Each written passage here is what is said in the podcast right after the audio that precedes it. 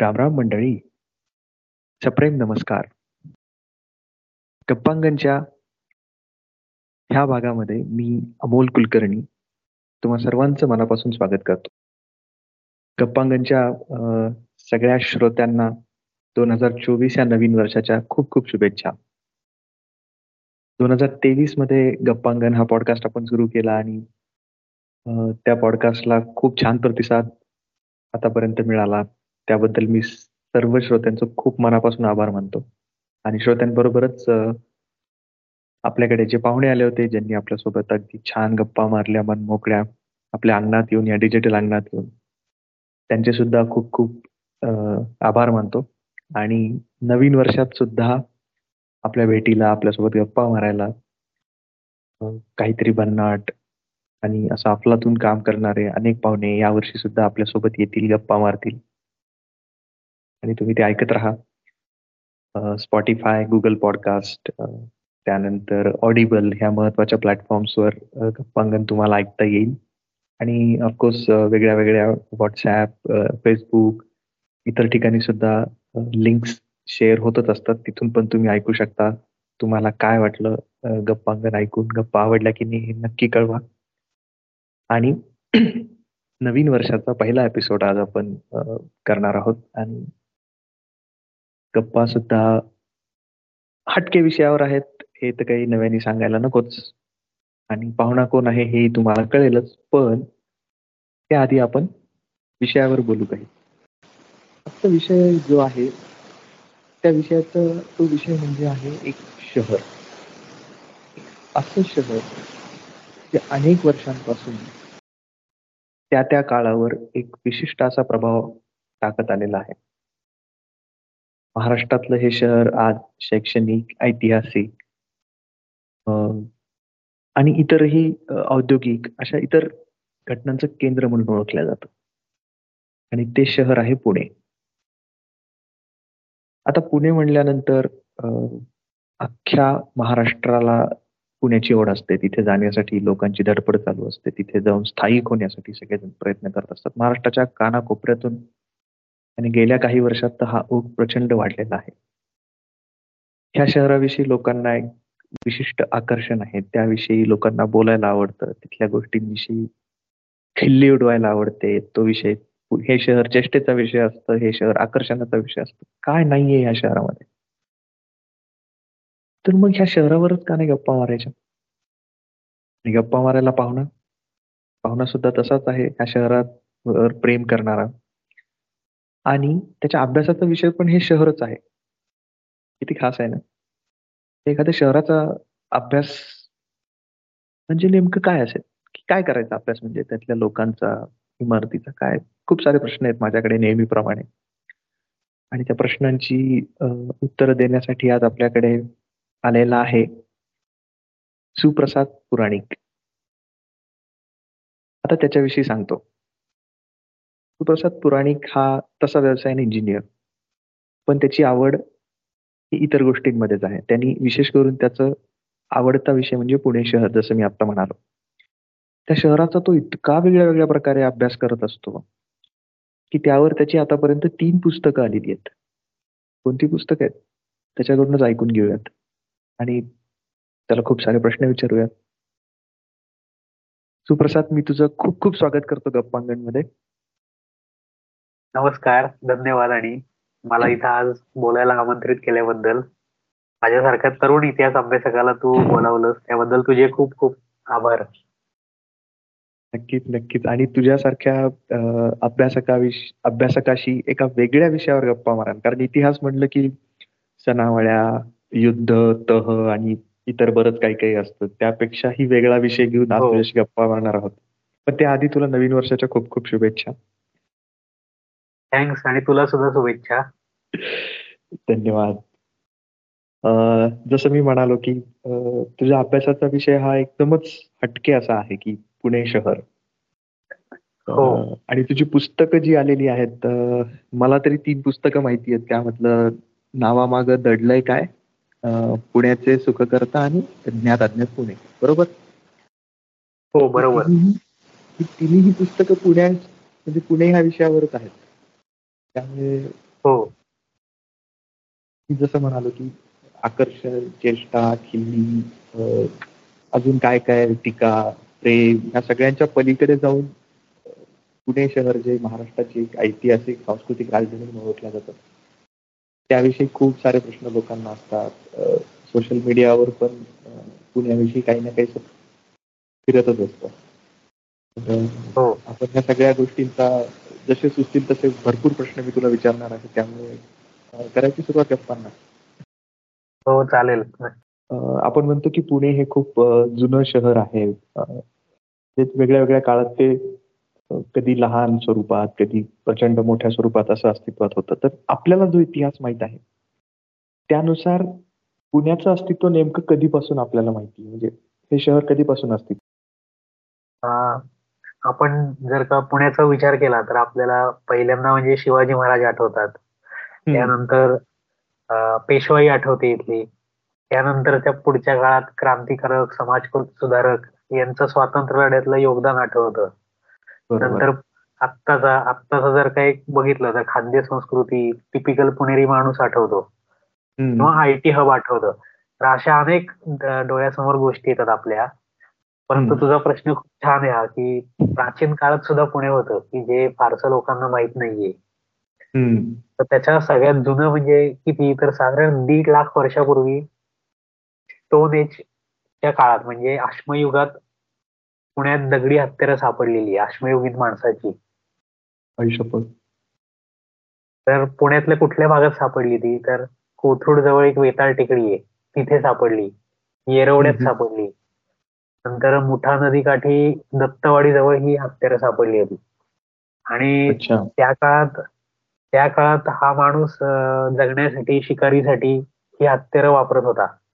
त्यामुळे असं आपल्याला त्यावरून दिसतं की पुण्यात पुणेकर जवळपास दीड वर्ष दीड लाख वर्षापासून लहान शिका होईना पण वस्ती करून राहत होता. हे आपल्याला त्याच्यावरून कळतं. खूपच प्राचीन असं म्हणता येईल. हो. आणि जर का त्यानंतर आपण विचार केला तर आपल्याला माहिती आहे की पुणे हे प्राचीन व्यापारी मार्गावर आहे. जर का आपण सह्याद्री ओलांडूर वर पठार भागात आलो तर त्यातलं एक महत्वाचं ठिकाण म्हणजे पुणे. तर साधारण दोन हजार वर्षापूर्वी अनेक त्या व्यापाराच्या मार्गावर लेण्या बांधल्या गेल्या. तर पुण्याजवळ खूप लेण्या आपल्याला दिसतात. आणि महाराष्ट्रात जवळपास ज्या लेण्या आहेत त्या पुणे आणि आसपासच्या जिल्ह्यांमध्ये जास्त लेण्या आपल्याला आढळतात. तर पुण्यामध्ये या लेण्या खूप प्राचीन आहेत. आणि त्याचे वेगवेगळे प्रकार आहेत. म्हणजे बौद्ध हिंदू जैन अशा लेण्यांचे प्रकार आहेत. तर त्यातल्याच काही शहरातल्या लेण्या म्हणजे पाताळेश्वरच्या लेण्या आहेत. जे आजच्या शिवाजीनगरमध्ये पाताळेश्वर लेण्या आपल्याला दिसतात. नंतर बाणेर नावाचा एक हा जेम रोडवर पाताळेश्वर लेण्या आहेत. त्या आठव्या शतकातल्या आहेत. बाणेरच्या लेण्या आहेत. बाणेर हे आज पुण्यातलं महत्वाचं उपशहर आहे. व तिथं एक आपल्याला लेण्या दिसतात. नंतर पर्वती टेकडीच्या पायथ्याला सुद्धा आपल्याला लेण्या आढळतात. तर अशा एक या लेण्या म्हणजे एक प्राचीन काळातल्याच एक आठवणी आहेत की जे जेव्हा पुण्यात वस्ती होती हे त्याच्यावरनं सिद्ध होतं. आणि तू जर का बघितलं पुण्याच्या आसपास तर बोरघाट पुणे मुंबईवर बोरघाट आहे किंवा जुन्नर जवळ नाणेघाट आहे. तर तिथं हे फार प्रसिद्ध घाट होते. तर तिकडून ते देशावर यायचे आणि देशातून पुढे मग अजून सगळा हा जो खाली कोकणातून माल आणलेला असायचा तो पुढे जायचा. असं एक त्या लेण्यांमधनं सुद्धा पुण्याचं प्राचीनता सिद्ध होते. त्यानंतर कनेक्टिंग लिंक म्हणतात तसं होतं समजा. हा. कनेक्टिंग शहर होतं एक. शहर नाही पण एक कनेक्टिंग एक गाव होतं छोटी वस्ती.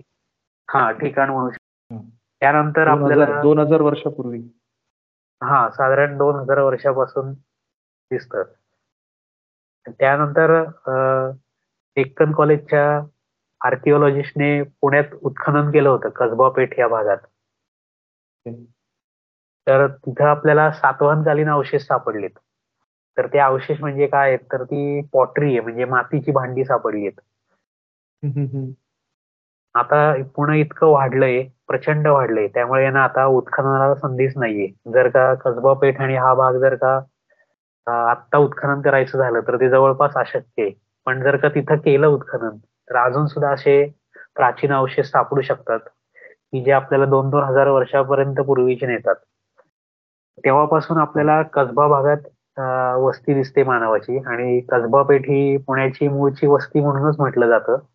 तर तिथं सातवाहनकालीन अवशेष आपल्याला मिळाले होते. त्यानंतर आपण जर का तिसऱ्या चौथ्या शतकात आलो तर कसबा पेठेतच एक लोखंडे नावाचे गृहस्थ राहायचे. त्यांच्या इथे एक विष्णू मूर्ती सापडली होती. तर ती साधारण दोन ते अडीच फुटाची मूर्ती होती एकाच दगडात कोरलेली.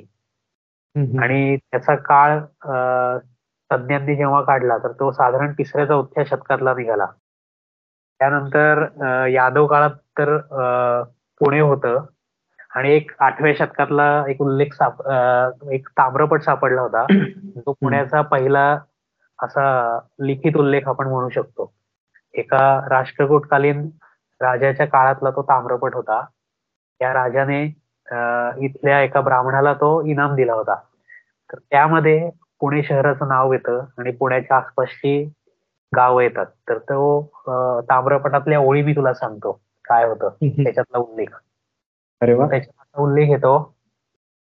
पुण्य विषयांतर्गत बोपळ खरू ग्राम हा यस्य पूर्वतो कलसहा दक्षिणता नदी मुलिया मुईला पश्चिमत दर्प पुडिका उत्तर तो भेऊसरी ग्राम हा.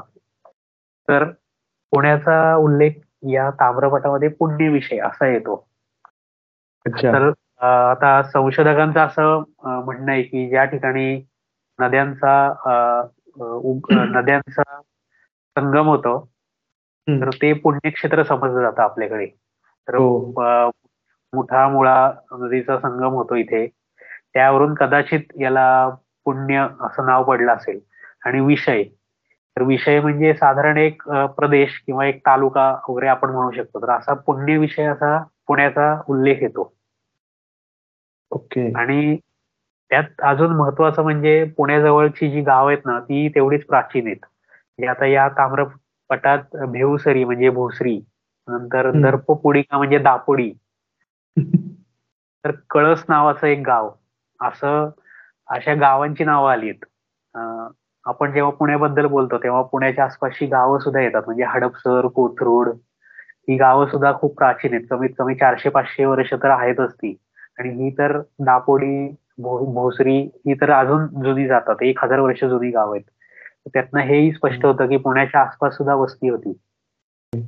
तिसरं चौथं शतक म्हणजे सोळाशे हे आठव्या शतक नाही हे आठव्या शतकातलं आहे. राष्ट्रकूटकालीन. अच्छा तरी तेराशे वर्ष तरी बाराशे वर्ष हो बाराशे तेराशे वर्ष जुनं. त्यानंतर आपण जर का यादव काळात गेलो तर यादव काळात दोन महत्वाची मंदिरं पुण्यात होती. ज्याचे तत्कालीन उल्लेख आपल्याला सापडतात. ते म्हणजे पुण्येश्वर आणि नारायणेश्वर. तर जेव्हा तेराव्या शतकात इस्लामी आक्रमण झालं तेव्हा ही दोन्ही मंदिरं पाडली गेली आणि तिथं दर्गे उभे राहिले. पण या दर्गांचे अवशेष आपल्याला आता गेल्या काही वर्षात या मंदिरांचे अवशेष गेल्या काही वर्षात आपल्याला सापडलेत जे आजही आपल्याला भारत इतिहास संशोधक मंडळात पाहायला मिळतात. तर ही एक दोन प्राचीन मंदिर होती जवळपास सातशे वर्ष जुनी यादवकालीन. पुण्येश्वर आणि नारायणेश्वर शंकराची दोन मंदिरं होती. ती कुठे आहेत आता? म्हणजे कुठल्या भागात येतात ती? पुण्येश्वर मंदिर जे आहे ते कसबा पेठेतच येतं.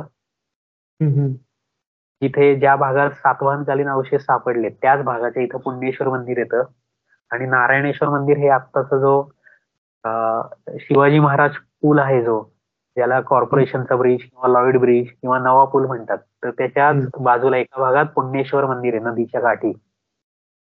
तर तिथे एक विशेष गोष्ट म्हणजे त्या नारायणेश्वर मंदिराच्या इथे एक यादवकालीन घाट आहे त्याचे अजूनही अवशेष आपल्याला थोडेफार प्रमाणात बघायला मिळतात नदीच्या काठी. आणि मग त्यानंतर बहामनींचं राज्य सुरू झालं निजामशाही होती अनेक शाह्यांनी इथं राज्य केलं. तर शिवाजी महाराजांच्या त्या आधीच्या थोड्याशा काळात पुण्यात तीन पेठा होत्या. तर पेठ मुर्तजाबाद म्हणजे आत्ताची पेठ शनिवार. पेठ मलकापूर म्हणजे पेठ रविवार पेठ शहापुरा म्हणजे पेठ सोमवार. या तीन पेठा शिवाजी महाराजांच्या काळाच्या आधीपासून या पेठा अस्तित्वात होता होत्या. तर त्यातली जर का पेठ मलकापूरबद्दल हा आणि कसबा कसबाच्या इथं तर प्राचीन होतच कसबा. त्यातल्या पेठ मलकापूरबद्दल बोलायचं झालं तर ते मलिक अंबर होता सरदार. त्याने ती वसवली होती पेठ. तर अशा शिवाजी महाराजांच्या काळाच्या आधी सुद्धा काही इथं पेठा होत्या. पण त्या अगदी मर्यादित भागापुरता पुण्याचा विस्तार होता. महत्वाचं म्हणजे शहर हा जो दर्जा असतो एखाद्या गावाला शहर दर्जा मिळाला तो तो अठराव्या शतकात मिळाला. पण त्याच्या आधी सुद्धा पुणे जवळपास दोन हजार वर्षापूर्वी सुद्धा होतच अस्तित्वात. मग जे मी कुठेतरी वाचलं होतं की ते पुनवडी म्हणून जो उल्लेख येतो तो म्हणजे कधीचा उल्लेख येतो तो साधारण चौदा ते पंधराव्या शतकातला उल्लेख आहे. हा त्यावेळेस ते नाव होतं. आणि एक दरम्यानच्या काळात चौदाव्या पंधराव्या शतकात एक पुण्यामध्ये किल्ला होता. तोही आजच्या कसबा पेठेतच आहे म्हणजे. अजूनही त्याचे काही अवशेष मिळतात. तर त्याचं नाव होतं किल्ले हिस्सार. किंवा त्याला अजून दोन नावं होती. जुना कोट किंवा पांढरीचा कोट. तर एक बडा अरब नावाचा सरदार होता. त्याने हा किल्ले हिस्सार म्हणजेच पांढरीचा कोट बांधला होता. पांढर म्हणजे काय तर जुनी हा? तो पेठेत तो शनिवार हो पेठेत येतो किल्ला. म्हणजे पेठेत त्याने गढी म्हणजेच किल्ला असा एक उभा केला होता. जसं शनिवारवाडा आहे ना त्याच ह्याच्यावरचा एक किल्ला उभा केला होता. म्हणजे गडी होती ती. आणि गडी म्हणजे खरं किल्लाच. तर तसं त्याने उभा केलं होतं चौदाव्या पंधराव्या शतकात. चौदाव्या शतकात. ते आहे का अजून का आता बघायला हो त्याचा एक आहे ना कोकण दरवाजा एक नावाचा एक दरवाजा होता. तर त्या कोकण दरवाजाच्या पायऱ्या अजूनही शिल्लक आहेत. त्या पायऱ्या बघायला मिळतात. नंतर काही दगड आहेत जुने. तर ते त्या किल्ले हिस्सारचेच आहेत असं म्हटलं जातं. यापैकी काहीच माहीत नव्हतं. तू म्हणालास तसं आहे की हे कम्प्लिटली अज्ञात आहे हे. किल्ला आहे हो आणि हा पंधराव्या शतकातला होता आणि त्याला सुद्धा त्याच्यामागे काय आहे नावाच्या मागे की पांढरीचा कोट म्हणायची त्याला. पांढर म्हणजे काय तर त्याचा पांढर म्हणजे जुनी पांढरी माती. म्हणजे तिथे जी आधी स्ट्रक्चर होती या त्या स्ट्रक्चरची माती या नवीन बांधकामासाठी वापरली गेली. असा त्याचा अर्थ होतो पांढरा म्हणजे जुनी पांढरी माती. तर अशा या प्राचीन पुण्याच्या पाऊलखुणा आहेत. की ज्या जवळपास नाहीशाच झाल्यात. त्या अगदी काही प्रमाणात शिल्लक आहेत आज बघायला मिळतात. आणि तू म्हणालास तसं ते आता उत्खननही शक्य नाही. त्यामुळे कदाचित उत्खनन झालं असतं मिळालेही असते आणखी. हो अजूनही मिळाले असते पुरावे भरपूर. पण आता इतकं वाढलंय शहरीकरण झालं की आता उत्खननही करायचा स्कोपच राहिला नाही काही. आणि हा तू जे म्हणालास ना ते कोण विष्णूची मूर्ती जी सापडली होती ती कुठे बघायला मिळते? म्हणजे कुठेतरी असेलच ना एखाद्या संग्रहालयात कुठे? ती आहे ना मी एकदा इतिहास संशोधक म्हणजे आपले ज्येष्ठ इतिहासकार बलकवडे सर यांच्याकडे मी एकदा ती पाहिली होती. ते एका व्याख्यानाला घेऊन आले होते. अरे तर त्यांच्याकडे ती त्यांच्या ह्याने बघायला मिळू शकते ती. ती आता सध्या कोणाकडे माहीत नाही.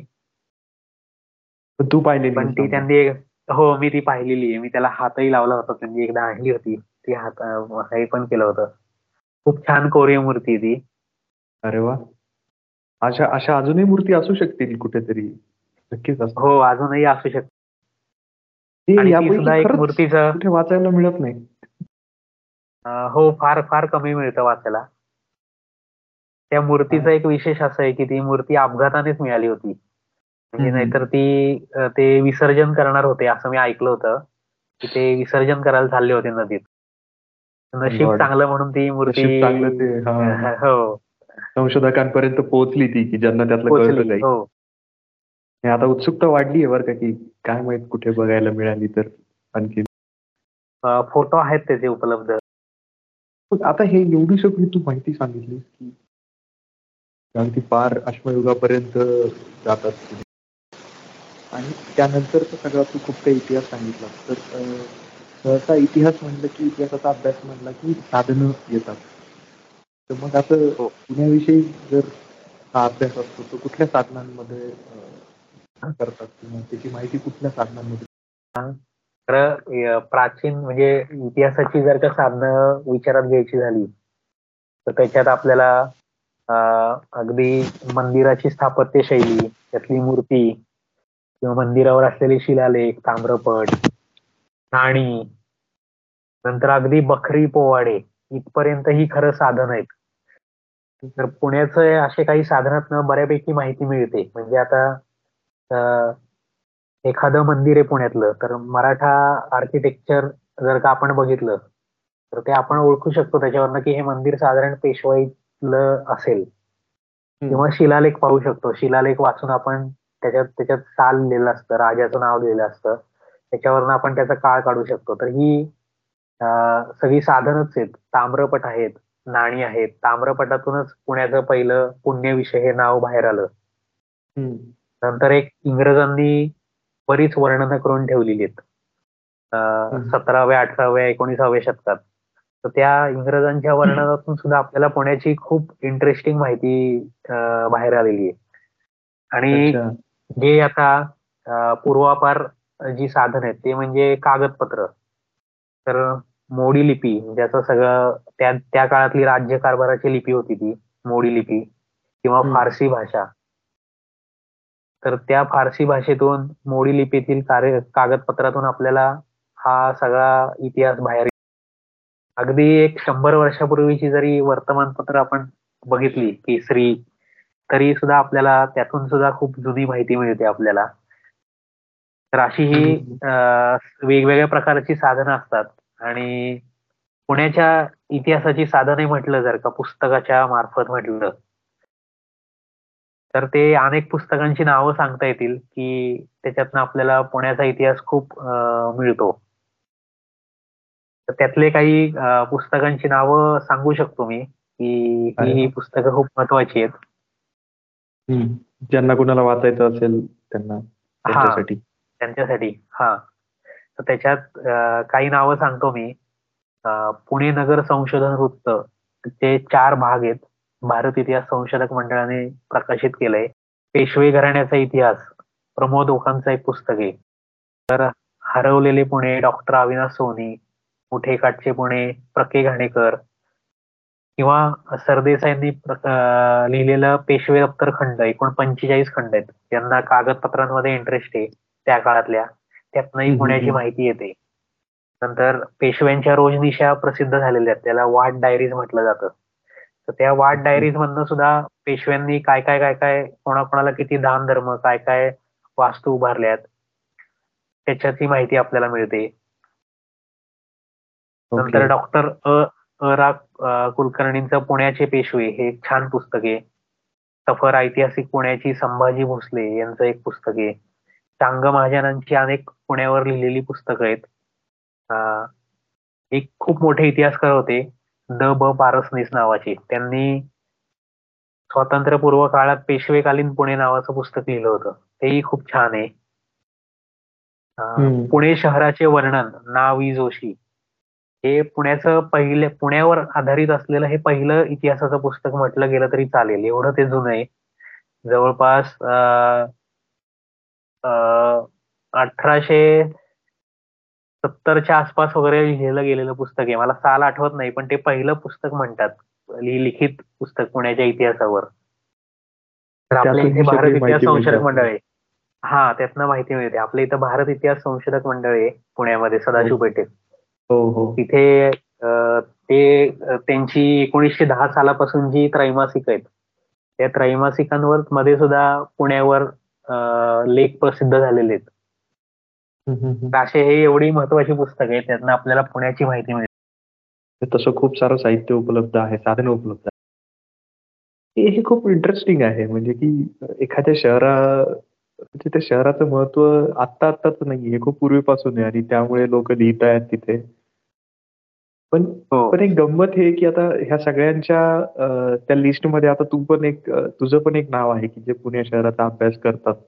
त्या संशोधकांमध्ये अभ्यासकांमध्ये आता तू पण त्या यादीत समाविष्ट झालेला आहे तर हो. तू तू ह्या हा जो विषय आहे की आता पुणे शहर या अभ्यासाकडे तू नेमका कसा वळालास म्हणजे कधीपासून सुरुवात झाली?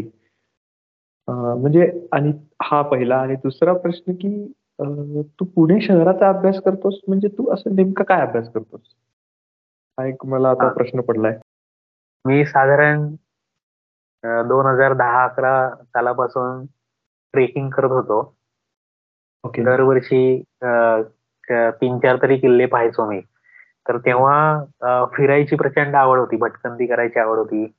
मंदिर पाहायची आवड होती. लेण्या पाहायची आवड होती. तर तेव्हापासून साधारण अभ्यास करत होतो. आणि इथे पुण्यामध्ये ऐतिहासिक सांस्कृतिक कार्यक्रम खूप असतात. त्यामुळे बाबासाहेब पुरंदरे निनाद बेडेकर या अशा मोठ्या लोकांना मला ऐकायला मिळालं. आणि मग त्याच्यातून इतिहासाबद्दल प्रेम निर्माण झालं. तर असा पुण्याचा अभ्यास मी साधारण दोन हजार सोळा सतरा सालापासून करतोय. माझा एक मित्र होता प्रभात वृत्तपत्रात कामाला होता तो आकाश गुळणकर नावाचा.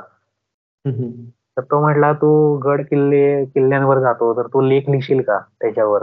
आपण ते प्रभात पेपरमध्ये छापूयात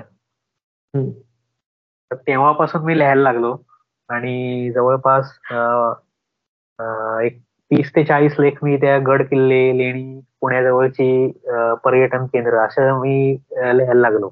आणि मग त्याने नंतर मला सांगितलं की तू आता एक थीम घे आणि त्या थीमवर अभ्यास करून आपण लेख छापूया तुझे. त्यानेच थीम मला दिली होती पुण्यातली संग्रहालय. तर त्या पुण्यातल्या संग्रहालयांवर मी जवळपास प्रभात मध्ये पंचवीस लेख लिहिले. इतके? हो पंचवीस संग्रहालय आणि जवळपास संग्रहालय चाळीस पन्नासच्या आसपास तर आहेतच पुण्यात. खाजगी संग्रह बघितला तर ते अजून जास्त आहे. पण भरपूर मोठ्या खूप खूप संग्रहालय आहेत पुण्यात. बापरे. हे तुझ्यासोबत गप्पा मारून हे काहीतरी वेगळंच कधी न ऐकलेली माहिती मिळतीये मला खरं सांगतोय.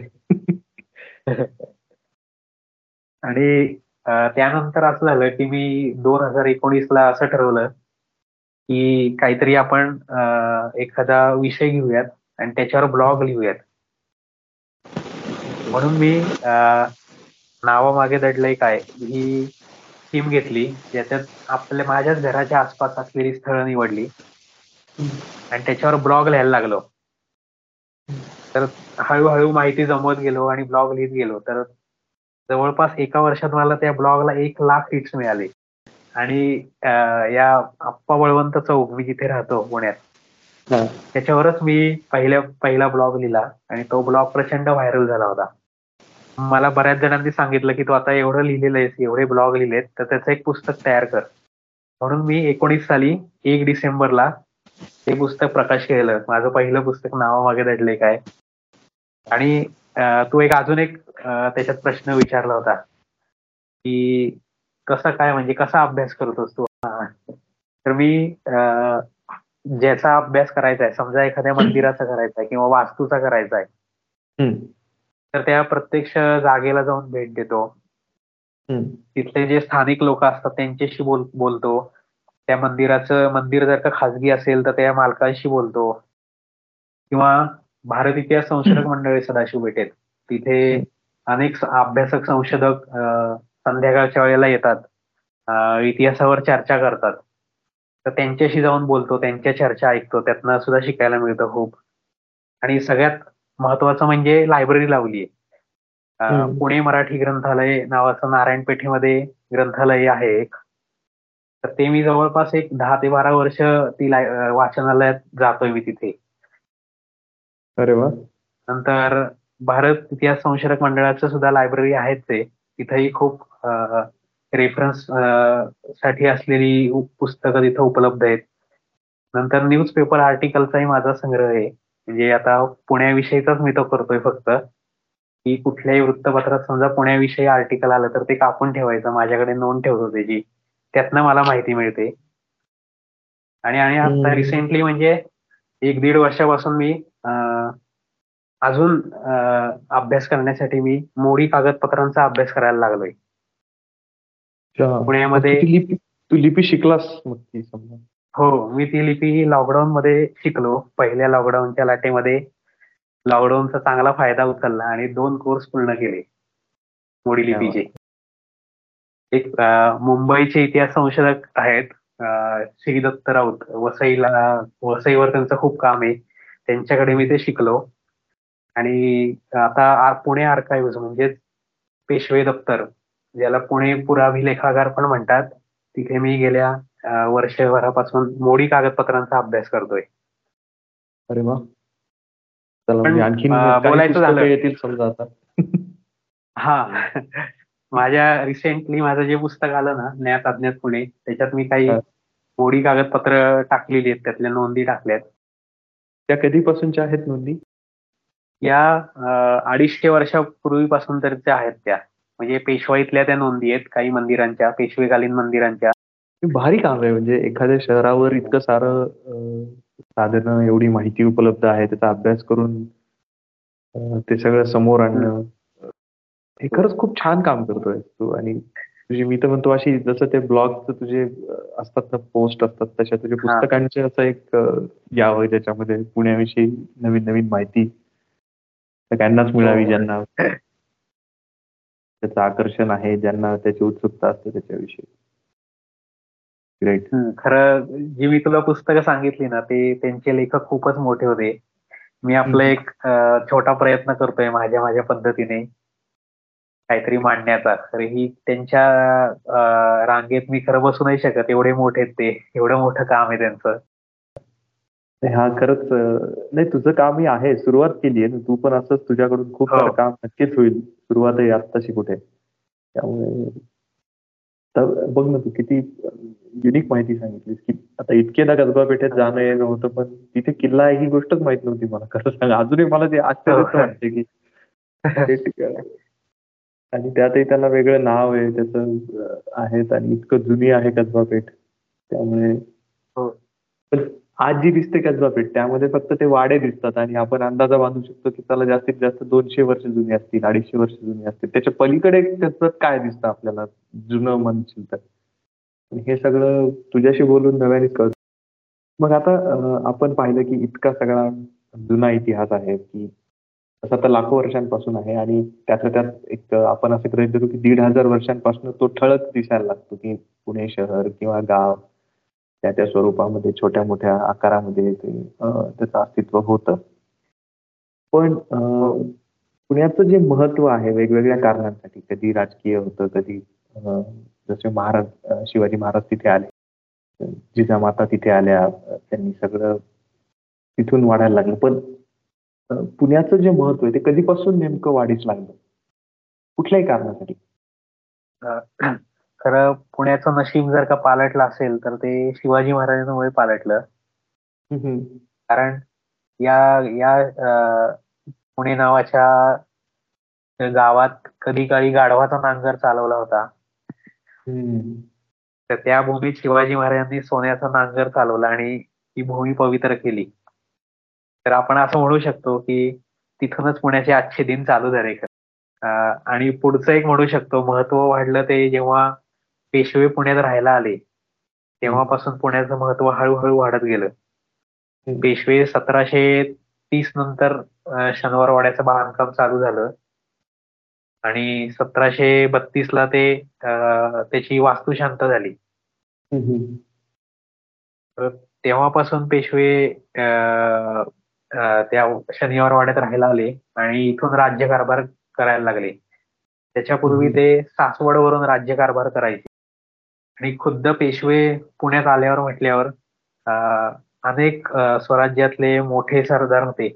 ते त्या शनिवार वाड्याच्या आसपास वाडे बांधून राहू लागले. त्यांचे नातेवाईक पुण्यात आले.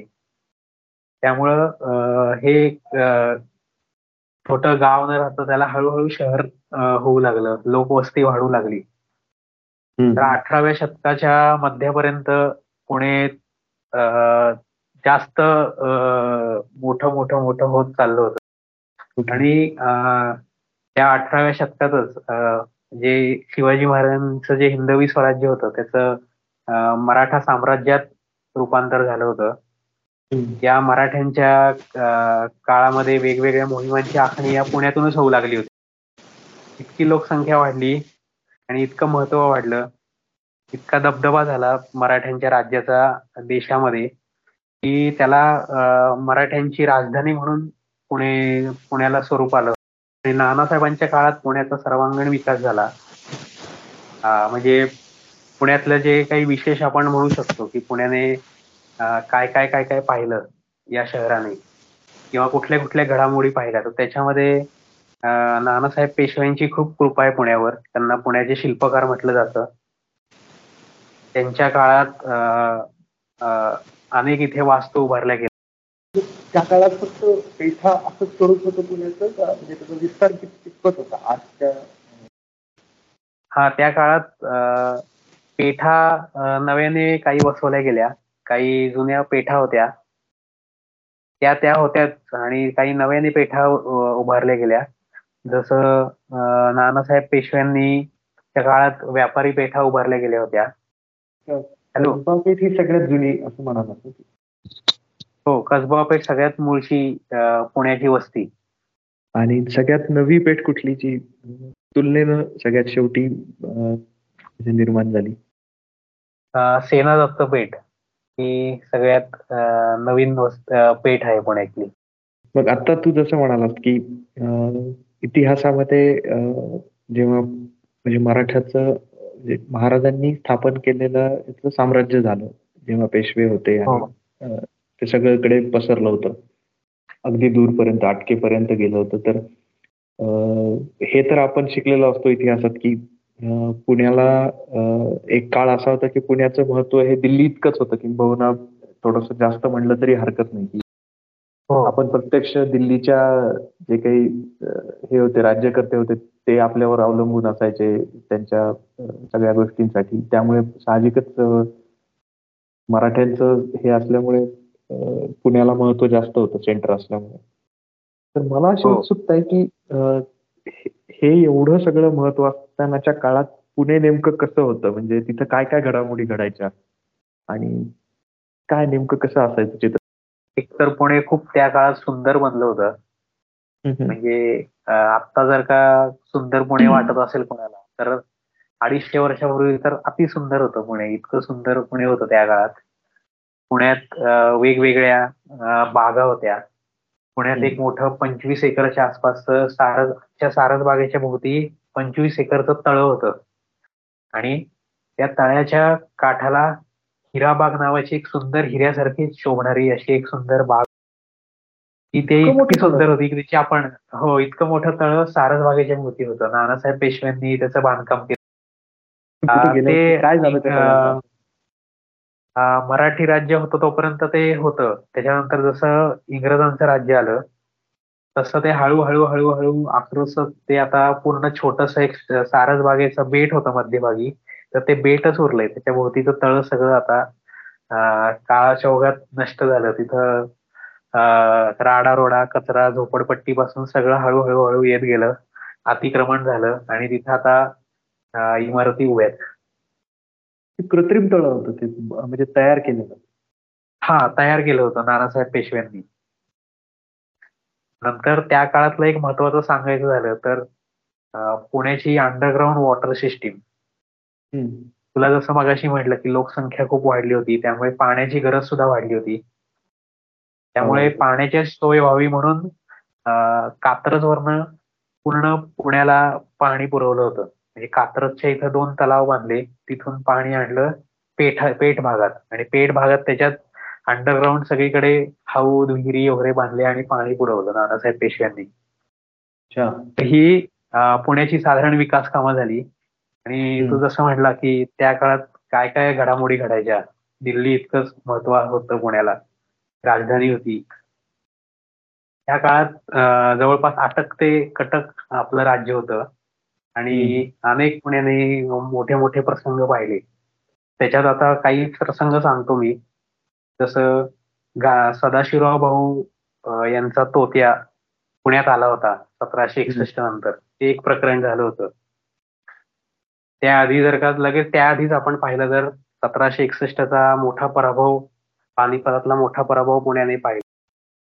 आणि लगेचच त्यानंतर माधवराव पेशव्यांसारखा एक कर्तृत्ववान आणि करारी पेशवा पुण्याने अनुभवला होता. तर अशी अनेक स्थित्यंतर येत गेली. घाशीराम कोतवाल प्रकरण झालं होतं. नंतर आता हे एक महत्वाचं राजधानीचं शहर होतं. म्हणून अनेक वेळा या शहराने अनेक वेळा हल्ले सुद्धा सोसलेले आहेत. तसंच या शहराने अजून एक आघात पाहिला तो म्हणजे खुद्द पेशव्याचाच खून या शहरात झाला होता. म्हणजे नारायणराव पेशवे याचा खून पुण्याने म्हणजे पुण्यामध्ये त्या काळातली सगळ्यात महत्वाची व्यक्ती म्हणजे पेशवे. आणि पेशवे म्हणजे खरं सांगायचं झालं तर आजच्या काळातले पंतप्रधान.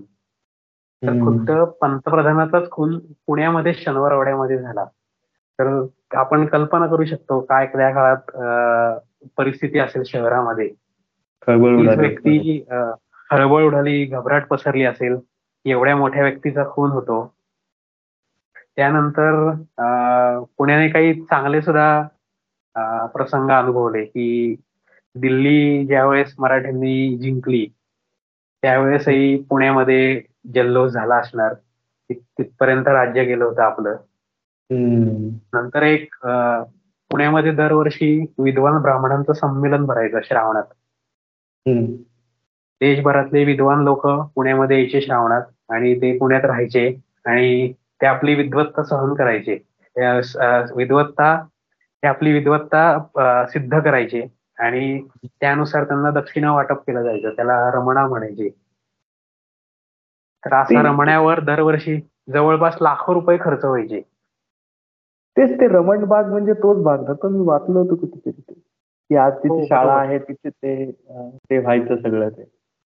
हो हो. तिथं रमण बागेत सुरुवातीला रमणा दिला जायचा. आणि मग नंतर ती जागा कमी पडायला लागली. म्हणून तो रमणा पर्वतीच्या पायथ्याला गेला. म्हणजे तिथं पर्वतीच्या पायथ्याला वास्तू बांधली खास रमणा देण्यासाठी. आणि तिथं रमणा चालू चालू झाला. तर त्या रमण्यावर जवळपास लाखो रुपये खर्च व्हायचे. तर हा एक पुण्यामध्ये मोठा सोहळाच असायचा श्रावणामध्ये. की देशभरातनं विद्वान लोक यायचे आणि आपली विद्वत्ता सिद्ध करायची आणि त्यानुसार त्यांना इथे दक्षिणा वाटप केलं जायचं. ती वस्तू आहे का मग पर्वती जवळ आता का नाही आता? पर्वती जवळ एक गणपती आहे ज्याचं नाव रमणा गणपती. तर तो गणपती तेव्हापासूनचा आहे पेशवेकालीन. तर ती एक त्याची आठवण आहे रमण्याची. बाकी ती इमारत तर नाहीये तिथे आता सध्या. त्याचा काही अवशेष आहेत असं म्हणतायत जे मी अजून पाहिले नाहीयेत. पण एक भिंत एक शिल्लक उरलेली असं म्हणतात. म्हणजे कितीतरी चांगल्या गोष्टी आज नाहीयेत दुर्दैवाने. हो महत्त्वाचे आहे आता दोन उल्लेख केलेस की एक घाशीराम कोतवाल आणि देशभरातून वेगळे वेगळे ब्राह्मण विद्वान तिथे यायचे. तर हा एक खूप म्हणजे महत्त्वाचा भाग असतो इतिहासामध्ये जर आपण गेलो तर. म्हणजे की आता जसं उदाहरणार्थ हम्पी आहे तर हम्पी जेव्हा त्याच्या अगदी सर्वोच्च अशा सुवर्ण काळामध्ये होतं तेव्हा खूप सारे पर्यटक अगदी विदेशातून सुद्धा तिथे यायचे खास हम्पीमध्ये येण्यासाठी. आणि मग ते त्याचं वर्णन लिहून ठेवायचे आपल्याला की हम्पी असं होतं इथे बाजार होता इथे राज्य असं चालायचं वगैरे. तसं काही पुण्याविषयी सापडतं का आपल्याला की देशातून म्हणजे महाराष्ट्राच्या बाहेरून कुणीतरी आलंय पुण्यामध्ये आणि त्यांनी काही आठवणी लिहून ठेवल्या तसं. हो बरीच इंग्रजांची बरीच वर्णनं सापडतात. इथे पुण्यात रेसिडेंट आला होता. म्हणजे इंग्रजांनी रेसिडेंट म्हणजे त्यांचा वकील इथं पाठवला होता. तर त्याने बऱ्याचशा नोंदी करून ठेवलेल्या आहेत की शनिवारवाड्यातलं बांधकाम कसं आहे किंवा पुण्यामध्ये सण कसे साजरे केले जातात. त्याच्यावर वर्णनं उपलब्ध आहेत. नंतर काही ब्रिटिश लोक आहेत त्यांनी पुण्याचे पेंटिंग काढून ठेवलेत पेठेतली वगैरे. पेठेतल्या दुकानांची घरांची अशी चित्र काढून ठेवली त्या चित्रातनं सुद्धा त्या काळच्या पुण्याचं वैभव आपल्याला दिसतं. मस्त आहे खूप. म्हणजे इतकं सारं त्या काळातलं आपल्याला माहिती आहे खरंच तू म्हणतोय तसं एकदम असं आज आपल्याला कशी मुंबई किंवा दिल्ली दिसते तसं त्या काळातलं पुणे असेल की. लगबग चालू आहे हो. सगळीकडे. आणि लोक बाहेरून येत आहेत. काय काय? हो. मग आपण आज जे बघतो की पुणे म्हणल्यानंतर आपल्यासमोर दोन तीन ठळक गोष्टी येतात आजच्या आजच्या काळामध्ये. त्या म्हणजे एक तर सांस्कृतिक आणि दुसरं शैक्षणिक. पण तुझ्या हो. बोलण्यामध्ये सुरुवातीलाच एक उल्लेख येऊन गेला की ह्या व्यतिरिक्त पण पुण्याचं इतर ओळख होती. म्हणजे जसं की राजकीय भाग होता किंवा तू सुरुवातीला म्हणालास की व्यापारी हे होतं. तर म्हणजे इतिहासामध्ये आपल्याला अशा या ओळखीविषयी काही मिळतं का? की व्यापारी म्हणून किंवा राजकीय म्हणून काय मिळतं? मिळतात काही नोंदी मिळतात पुण्याच्या. जसं मी सुरुवातीला सांगितलं की पुणे हे प्राचीन व्यापारी मार्गावर होतं. पण तिथला असा तिथला म्हणजे पुणे शहराचा असा स्वतःचा असा मोठा व्यापार नव्हता. पण तो जसं अठरावं शतक उजाडलं तेव्हा पुण्यामध्ये व्यापार वाढला. आणि कुठलाही जर का व्यापार आपण म्हटलं व्यापार आणि तिथं होणारी उलाढाल तर त्याच्यावरनं आपण त्या शहराची आर्थिक भरभराट जाणू शकतो. तर अठराव्या शतकात मराठ्यांचं राज्य बघितलं तर त्याला एक साधारण आर्थिक आणि राजकीय स्थैर्य आलं जसं शिवाजी महाराजांनी सुरू केलं आणि नंतरच्या काळात तिथे वाढत वाढत गेलं आणि नंतर स्थैर्य आलं. तर त्याच काळात पुण्यामधला व्यापार वाढला. पुण्यामधली कला संस्कृती वाढली. आणि इथली जर का भौगोलिक स्थिती सुद्धा जर का पाहिली तर ती अतिशय उत्तम आहे. त्यामुळे इथे वस्ती उद्योगधंदे साठी पोषक वातावरण तर इथे पुणे शहराचा व्यापार जर का बोलायचं झालं तर पेशव्यांनी इथं खास व्यापारासाठी घाऊक व्यापारासाठी इथं पेठा बसवल्या उदाहरणार्थ भवानी पेठ शुक्रवार पेठ गुरुवार पेठ नाना पेठ गणेश पेठ मीठगंज पेठ. या ठिकाणी मालाची साठवणी करता मालाच्या चढ उतार करण्याकरता त्याचं वाटप करण्याकरता या पेठांची आखणी केली होती. तर तिथं त्या पेठांमध्ये अगदी छोट्यातल्या छोट्या गोष्टींपासून ते मोठ्या गोष्टींपर्यंत व्यापार चालत असत. आता या पेठेतलं जर का उदाहरण घ्यायचं तर मीठ गंज नावाची एक पेठ बसवली. ही खास मिठाच्या साठवणुकीसाठी आणि व्यापारासाठी बसवण्यात आली होती. तर ती नानासाहेब पेशव्यांच्या काळात वसवली गेलेली होती. ज्यांच्या काळात मी तुला मगाशी म्हटलं की ते पुण्याचे शिल्पकार आहेत खऱ्या अर्थाने. तर त्यांनीच अनेक प्रकार वेगवेगळ्या प्रकारचे व्यावसायिक पुण्यात आणले होते. की जे कायमचे पुण्यात आले. बाहेरच्या प्रांतातून आणि इथे कायमचे पुणे करत झाले आता. त्याच्यामध्ये मोहरी समाजाची लोक येतात. रविवार पेठेमध्ये आज आपण मोहरी आळी बघतो. तर ती मोहरी समाजाची लोक पेशवाईतच पुण्यात आलेली आहेत. आणि त्याच जागेवर जवळपास अडीचशे वर्षापासून ते व्यवसाय करतात आज आजपर्यंत आजही काही मोहरी समाजाची आहेत की ती व्यवसाय करतात. हो तेव्हापासून करतायत. कारण त्यावेळेस राजधानी झाली होती पुणे आणि इथं व्यापाराची खूप गरज होती. लोकसंख्या वाढली होती.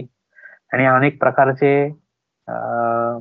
व्यावसायिक नानासाहेबांनी पुण्यात आणले. जसं की कारागीर लोहार विणकर गवंडी पुण्यात अठराव्या शतकाच्या मध्यात आले.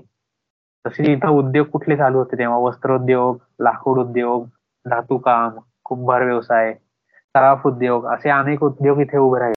पण आपण नानासाहेबांच्या काळात जर का बघितलं हा नानासाहेबांच्या काळात जर का बघितलं तर त्या काळामध्ये पुण्यामध्ये वाडे उभे राहिले घाट उभे राहिले तलाव बांधले गेले पूल बांधले गेले बागा उभ्या राहिल्या.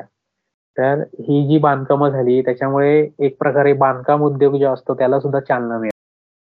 आणि मग नंतर ब्रिटिशांचं राज्य आलं तेव्हा पुण्यात लष्कर आलं. त्यामुळे दळणवळण देवाणघेवाण ब्रिटिशांच्या काळात हळूहळू हळू अजून वाढत गेली. आणि इंग्रजांच्या काळात सुद्धा इंग्रजांचा विचार होता की पुणे ही आपण मुंबई इलाख्याची राजधानी करू म्हणून. इतकं पुण्याचं महत्त्व इंग्रजांच्या काळात सुद्धा अबाधित राहिलं होतं. पण तसं काही झालं नाही मला वाटतं ते. हा मला वाटतं त्यांना ते जोपर्यंत मुंबई त्यांच्याकडे नव्हती तोपर्यंत असेल कदाचित. हा त्याबद्दल इतिहास नाही माहिती पण इंग्रजांचं हे नक्की इंग्रजांच्या काही अधिकाऱ्यांच्या मनात होतं की पुण्याला राजधानी करूयात म्हणून. आणि जर का आता स्वातंत्र्यानंतर बघितलं तर अजून इथल्या व्यापाराला चालना मिळत गेली. आज पुण्यातलं जर का आपण बघितले लक्ष्मी रोडे एम जी रोडे हे बदलत्या काळाच्या खुणा घेऊन उभे आहेत. आणि तिथं आज लक्ष्मी रोड किंवा एमजी रोड हे दोन्ही व्यापारीसाठीच ओळखले जातात रस्ते. तिथे आज खूप मोठी कोट्याधी कोट्यावधींची उलाढाल होते त्या रस्त्यांवर. हो. एवढी मोठी तिथं व्यापार चालतो म्हणजे हे पुण्याची पुणे हे व्यापारी केंद्र म्हणून सुद्धा खूप पूर्वीपासून आहे पेशव्यांच्या काळापासून किंवा त्यापेक्षा आधीपासून. हो. हो हो. इंटरेस्टिंग आहे. म्हणजे तिथे वेगळे वेगळे उद्योग सुद्धा होते. आणि बाहेरून आलेले कारागीर तिथे. मला वाटतं आज सुद्धा रविवार पेठेमध्ये कपडे खरेदीसाठी तोच महत्वाची पेठ मानली जाते. हो हो. बरोबर. तो कापडगंज नावाचा आज भाग आहे. तो खूप जुना आहे भाग. तिथं कापड विकलं जातं. चोळखणाळी आहे. ती सुद्धा खूप जुनी आहे. अशा आळ्या आहेत बऱ्याचशा की ज्या खूप पेशव्यांच्या काळापासून त्या वसवल्या गेल्यात आणि आज सगळ्यात तिथं चालू आहे. बरोबर. अजूनही त्यांचं काम सुरूच असतं तिथे. हो. मग आजची जी ओळख आहे पुण्याची की सांस्कृतिक आणि शैक्षणिक तर त्यातलं पुणे सगळ्यात महत्वाचं तर शिक्षणासाठी आजही पहिलं नाव तेच येतं की भारतात जी काही शहर आहेत म्हणजे की भारतात तर सोडत आपण पुण्याला ऑक्सफर्ड ऑफ ईस्ट असं पण अशी पण एक ओळख आहे की त्या तिथे भारतामध्ये किंवा जगामध्ये कुठलेही जे काही शिक्षण उपलब्ध आहेत महत्वाचं जे शिक्षण असतं की ज्यातून तुम्हाला चांगलं ज्ञान निर्मिती होते संधी निर्माण होतात असं सगळं शिक्षण पुण्यात उपलब्ध आहे. तर असं हो. शैक्षणिक केंद्र म्हणून पुणे कधीपासून उदयाला आलं आपण जर गेलो इतिहास त्याची सुरुवात इंग्रजांच्या काळापासून सुरू झाली. पुण्याचं एक भाग्य म्हणजे पुण्यामध्ये महात्मा फुले होते धोंडो केशव कर्वे होते लोकमान्य टिळक होते गोपाळ गणेश आगरकर होते वासुदेव बळवंत फडके होते. तर या लोकांनी देशासाठी योगदान केलंच दिलंच. पण त्यांनी या पुणे शहरामध्ये शिक्षणासाठी सुद्धा योगदान दिलेलं आहे. म्हणजे आपल्याला माहितीये महात्मा फुलेंनी भिडेवाड्यात मुलींची शाळा सुरू केली. त्याचबरोबर त्यांनी अनेक शाळा काढल्या. तसंच महाराष्ट्र एज्युकेशन सोसायटी अठराशे साठ साली सुरू झाली. तर त्याच्या स्थापनेत वासुदेव बळवंत फडक्यांचा हे होता हात होता. नंतर अठराशे चौऱ्याऐंशी साली डेक्कन एज्युकेशन सोसायटी स्थापन झाली. फर्ग्युसन कॉलेज सुरू झालं. आता हे फर्ग्युसन कॉलेज जवळपास एकशे पंचवीस वर्षापेक्षा जुनं कॉलेज आहे. आणि ते देशभरात नावाजलेलं कॉलेज आज आहे. नंतर हुजूरपागा ही मुलींची शाळा सुरू झाली इथे. तर असं ब्रिटिश काळात अनेक महत्त्वाच्या शिक्षण संस्था इथे सुरू झाल्या. आणि स्वातंत्र्यानंतर जर का विचार करायला गेलो तर स्वातंत्र्यानंतर अजून शिक्षणाचा इथं माहेरगड बनण्यात अजून मोलाचा वाटा उचलला गेला. त्याच्यामध्ये काही शिक्षण संस्था येतात. जसं खडकवासला धरण आहे त्याच्या इथं एनडीए सुरू झालं. हो. तर लष्करातले अधिकारी तयार करण्याचे प्रशिक्षण त्या संस्थेत दिलं जातं. देशभरातनं विद्यार्थी इथे प्रवेश घेण्यासाठी येतात. आणि इंजिनिअरिंग कॉलेज पण जुनच आहे ना खूप? हो COP college college of engineering Pune. ते बरंच जुनं कॉलेज आहे. आज आपण पुणे विद्यापीठाबद्दल बोलतो. त्याचं काही वर्षांपूर्वी नामकरण सावित्रीबाई फुले पुणे विद्यापीठ असं झालंय. तर या विद्यापीठाबरोबरच पुण्यात अनेक वेगवेगळी विद्यापीठं आहेत. म्हणजे आता भारतीय विद्यापीठ झालं टिळक महाराष्ट्र विद्यापीठ झालं अशी अनेक स्वतंत्र विद्यापीठ या शहरात आहेत. आणि जर का आपण कॉम्पिटेटिव्ह एक्झाम म्हणजे स्पर्धा परीक्षांचं जर का बघायला गेलो तर नीट केई सीईटी आणि सगळ्यात महत्वाचं म्हणजे एमपीएससी युपीएससी तर या परीक्षांचं पुण्यात मार्गदर्शन करणारे खासगी वर्ग खूप आहेत. आणि ते राज्यातले सर्वोत्तम आहेत इथे. त्यामुळे राज्यभरातले विद्यार्थी त्याकरता पुण्यात येतात. म्हणजे हे याची सुरुवात समजा इंग्रजांच्या काळात झाली ज्यामध्ये काही भारतीय जे होते जे त्यांची तू नाव हे केलीस की महात्मा फुल्यांपासून ते पार अगदी कर्वे टिळक आगरकर त्यानंतर फडके सगळ्यांनी बरोबर. त्याच्यात योगदान दिलंय. अजून पुण्याचं जर का शिक्षण क्षेत्राचं शिक्षण संस्थांचं बोलायचं झालं तर इथं विज्ञान संशोधनात पुणे खूप आघाडीवर आहे. म्हणजे देशातल्या ज्या महत्त्वाच्या विज्ञानावर संशोधन करतात. त्या संस्था पुण्यात आहेत ज्याची नाव घ्यायची झाली तर एनसीएल आहे नॅशनल केमिकल लॅबोरेटरी. तर आयुका पुण्यात आहे आयसर पुण्यात आहे आय एम डी म्हणजे हवामान विभागाची संस्था आहे एनआयव्ही आहे जी व्हायरसवर काम करते. आणि एनसीआर ए नावाची एक संस्था पुण्यात आहे. तर अशा अनेक शिक्षण संस्था आहेत पुण्यात की ज्या वेगवेगळ्या क्षेत्रात काम करतात. जसं मेडिकल क्षेत्रातलं एक दोन मला जे माहिती ते काय नारी म्हणून आहे नॅशनल एड्स रिसर्च इन्स्टिट्यूट मला वाटतं ते भोसलेलं आहे काही. हो त्याबद्दल जास्त माहीत नाही मला. मला तेवढं माहिती मी त्या त्याच्यातला असल्यामुळे. एक तर एड्स रिसर्च इन्स्टिट्यूट आणि दुसरं पुणे विद्यापीठाच्या कॅम्पसमध्ये एक हे national centre for cell sciences NCCS म्हणतात त्याला. ती पण खूप महत्वाची संस्था आहे. एक एफ एम सी कॉलेज आहे. आर्म फोर्सेस मेडिकल कॉलेज आणि सीएमई नावाचं आहे एक college college of military engineering तर याही शिक्षण संस्था फार महत्त्वाच्या आहेत पुण्याच्या दृष्टीने. नंतर सिम्बॉयसिस कॉलेज आहे जिथे जगभरातली लोक शिकायला त्या संस्थेमध्ये येतात.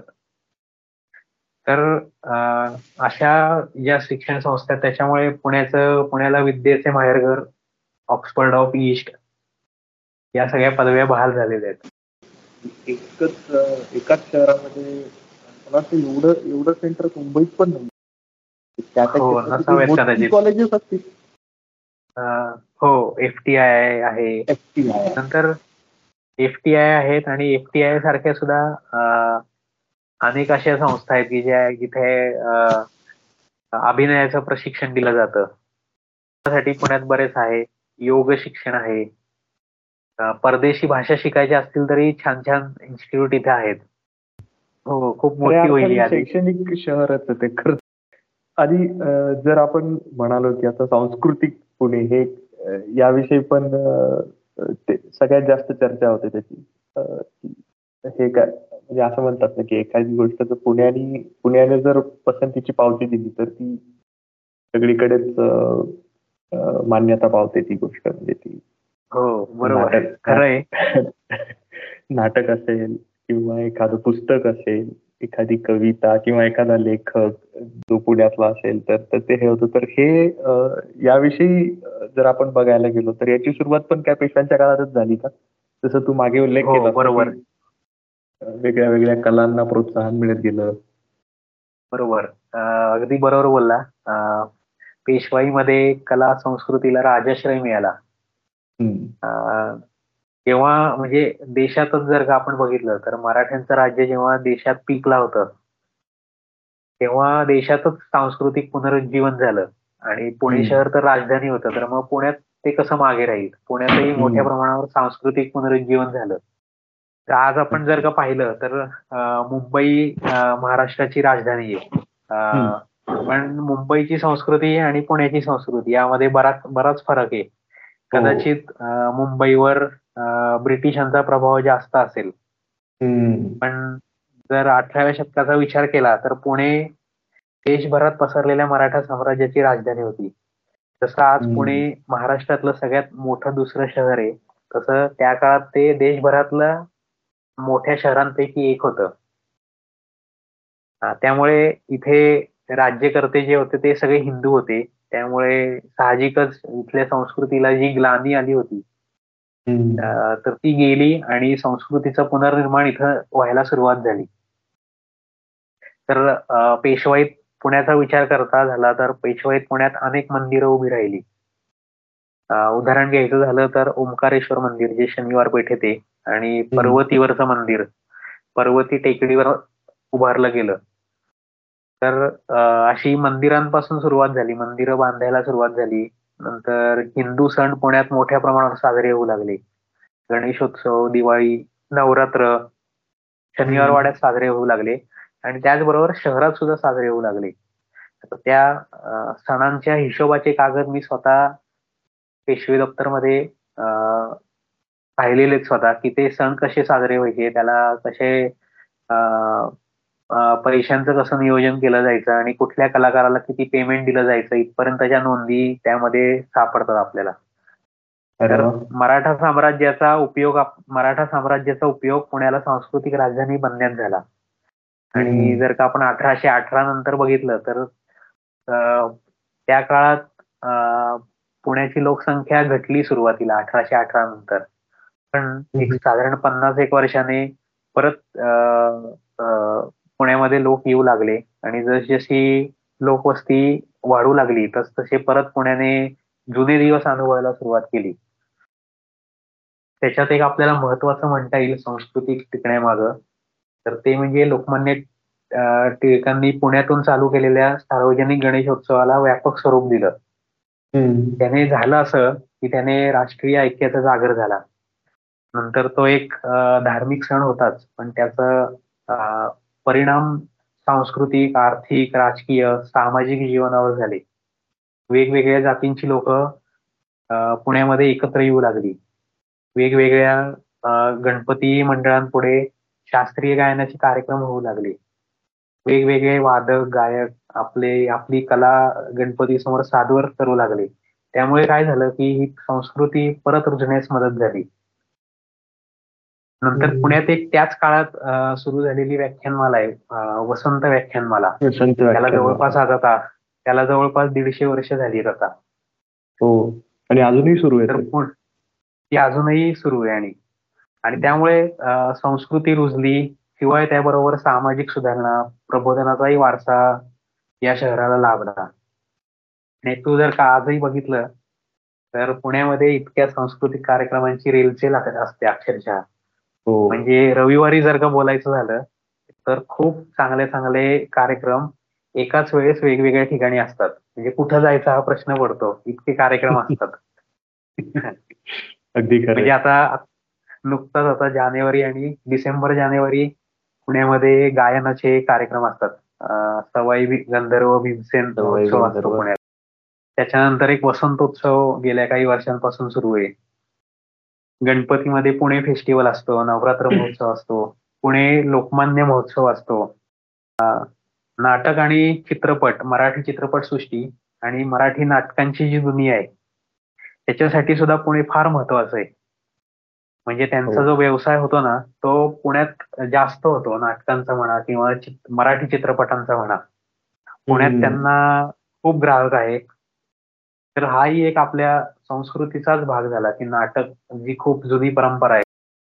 संगीत नाटक अशा आणि संग्रहालयांचा सुद्धा त्याच्यामध्ये वाटा आहे. आपलं मगाशी बोलणं झालं की संग्रहालयामार्फत सुद्धा इथे संस्कृती जतन झाली आहे. इतक्या मोठ्या प्रमाणावर संग्रहालय आहेत वेगवेगळ्या विषयांची. तर अशा बऱ्याच गोष्टी कारणीभूत आहेत की ज्याच्यावरनं आपण पुण्याला सांस्कृतिक राजधानी हा आपण टॅग लावू शकतो. खरंय तू सांगतोयस तरी काही काही गोष्टी आणखी म्हणजे दिसत असतील तुझ्या बोलण्यात इतक्या हो. काहीतरी इतकं काय काय बोलण्यासारखं आहे मला मला आठवतं की पुस्तकांची प्रदर्शन जर आपण घेतली तर ती सुद्धा इतकी असतात चालू कुठे ना कुठे गणेश कला क्रीडाला असतं किंवा जयम रोडला पण एक दोन असतातच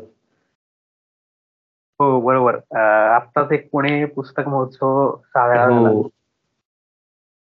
तर मी ह्याच्या आधी सुद्धा एकदा वाचलं होतं कुठेतरी की पुस्तक पुस्तकाचा जो व्यवसाय होतो ना तो सुद्धा सर्वाधिक पुणे शहरातच जास्त होता. म्हणजे मराठी पुस्तकांचं जे बाजारपेठ आहे ती जास्त पुणे शहरच आहे. हो, महाराष्ट्रातील इतर शहर जर का हा प्रकाशन इतर शहरांशी तुलना केली तर ते पुण्यात जास्त व्यवसाय होतो पुस्तकांचा मराठी पुस्तकांचा. ते मात्र आहे की कुठल्याही गोष्टीची सुरुवात सुद्धा तिथूनच होते. म्हणजे एखादं हो. प्रसिद्ध असं हो. काही एखादा ट्रेंड असेल पुस्तकांचं किंवा काही पण साहित्यामध्ये त्या काळात सुद्धा म्हणजे असं की होऊन गेले असे लेखक की ज्यांनी ज्यांची पुस्तकं आजही टॉपलाच असतात ते याच्यामध्ये ते सगळे पुण्यातच हो. होते ना पुण्यातच बऱ्यापैकी हो मोठी लोक येऊन राहिले बरेच मोठी व्यक्ती होऊन गेल्या पु ल देशपांडे झाले सुहास शिरवळकर झाले नदी माडगुळ म्हणजे आता गीत रामायण हे पूर्णपणे पुण्यातच हे झालेलं आहे. हो पुणे आकाशवाणीवरच ते प्रसारित व्हायचे. अमेझिंग म्हणजे काय काय बोलावं या शहराविषयी? प्रश्न खूप आहेत आणि तुझ्याकडे सांगण्यासारखं पण खूप काही आहे. मला वाटतं की आणखीन तुझी जी दोन पुस्तकं आहेत की त्यातलं जे खूप इंटरेस्टिंग आहे पहिलं पुस्तक की त्याच्याविषयी आपल्याला बरंच बोलायचं ते म्हणजे नावामागे घडलंय काय. पण हो, त्याच्यावर जर आपण आता बोलायला सुरू केलं तर ते आणखीन सहज मला वाटतं तासभर त्या गप्पा रंगतील. हो. त्यामुळे आणि नंतर नंतर ते काय म्हणता येईल की जर लांबत गेलं तर काही गोष्टी मिस होतील. त्यामुळे आपण ते टाळायला आपण काय करूयात? त्यावर एक विशेष हो. भाग पुढचा भाग त्यावरच करूयात आपण की चालेल कारण कारण त्यामागे इतक्या इंटरेस्टिंग मुळात ती नावच खूप इंटरेस्टिंग आहेत. आणि अशी ती अशीच आलेली नाहीयेत की जस्ट त्यामागे काही ना काही इतिहास आहेत ते. तुझ्या ब्लॉगवर ते लिहिलंय पुस्तकामध्ये पण आहे तर ते आपण पहिल्या भागात इथे थांबूयात. दुसऱ्या भागामध्ये त्यावर बोललं तर आपण म्हणजे आणखीन मजा येईल आपल्याला एका ब्रेक नंतर बोललो. पण परत एकदा मला आमंत्रित केलं बोलायला. पहिल्या भागात खूप मजा आली. अगदी म्हणजे खूप साऱ्या गोष्टी मी परत एकदा सांगतो की मला यातलं काहीच माहीत नव्हतं की इतकं जुनं आहे म्हणून. कारण ते स्वाभाविक आहे की आज जे आपण पाहतो त्याच गोष्टी आपल्याला वाटतं की हा ठीक आहे ह्या दोन आहेत. आणि चर्चा पण त्याच गोष्टींची जास्त होते की शिवाजी महाराजांचा काळ असेल किंवा पेशव्यांचा काळ असेल. त्यानंतर इंग्रज आणि स्वातंत्र्य पूर्व काळातला. त्याविषयी खुणा जास्त ठळक असतात सगळीकडे. पण त्याच्याही हो. पलीकडे जाऊन पुढे तेव्हापासून अस्तित्वात आहे वगैरे ह्या गोष्टींवर चर्चा करताना खूप हे झालं की अगदी अगदी देशाची राजधानी होतं पुणे. ही माहिती हो. आणि एक काय म्हणतात अशी मिक्स वाली तू एक उदाहरण दिलंस की इंग्रजांना सुद्धा पुणेच आवडायचं मुंबईपेक्षाही की तिथे त्यांचे तसे होते की पुण्यालाच महत्त्व मिळावं राजधानीचं वगैरे. पण ते काही कारणाने होऊ शकलं नाही. त्यामुळे बरोबर. कदाचित अजून चित्र वेगळं असतं भारताचं तसं झालं असतं तर. असं म्हणता येईल आपल्याला. तर आज आपण इथे थांबू पहिल्या भागामध्ये. दुसऱ्या भागामध्ये पण मी असेच नवे नवे प्रश्न घेऊन येईन. आणि परत एकदा अशाच गप्पा मारूयात. चालेल. आवडेल. धन्यवाद.